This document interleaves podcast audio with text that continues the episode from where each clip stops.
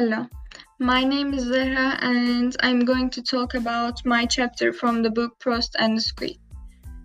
My chapter from the book Proust and the Squid is named The Natural History of Reading, and it tells us how we go under some processes while learning to read without knowing. It starts with the memories of Maryanne Wolf and tells us how she first learned and developed her reading as a child. After that, it tells us how miraculous is learning to read and then tells us about the developmental processes that we go under naturally. There are 5 developmental processes. First, phonological development. Second, orthographic development. Third, semantic and pragmatic development. Fourth, syntactic development. Fifth, morphological development.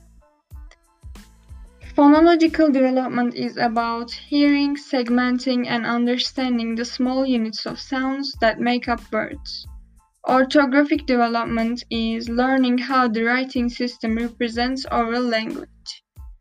Semantic and pragmatic development is learning the meanings of words from the language and culture. Syntactic development means learning the grammatical forms and structures of sentences. Morphological development prepares the child to learn the conventions surrounding how the words are formed from smaller, meaningful roots and units of meaning.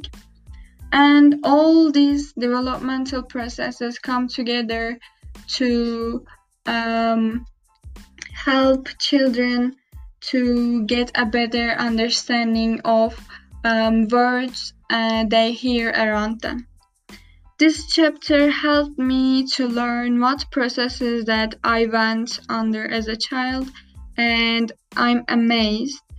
Human brain is really unbelievable and has a capacity to understand and observe every little detail. It can capture every little sound, sign, symbol, and it's really miraculous to learn to read. My part wasn't very long, and it didn't include everything and so many things about reading development. It was a little summary, but it helped me to get a better understanding about the processes that every human being goes as children. And it's really helped me to understand it better. Thank you for listening.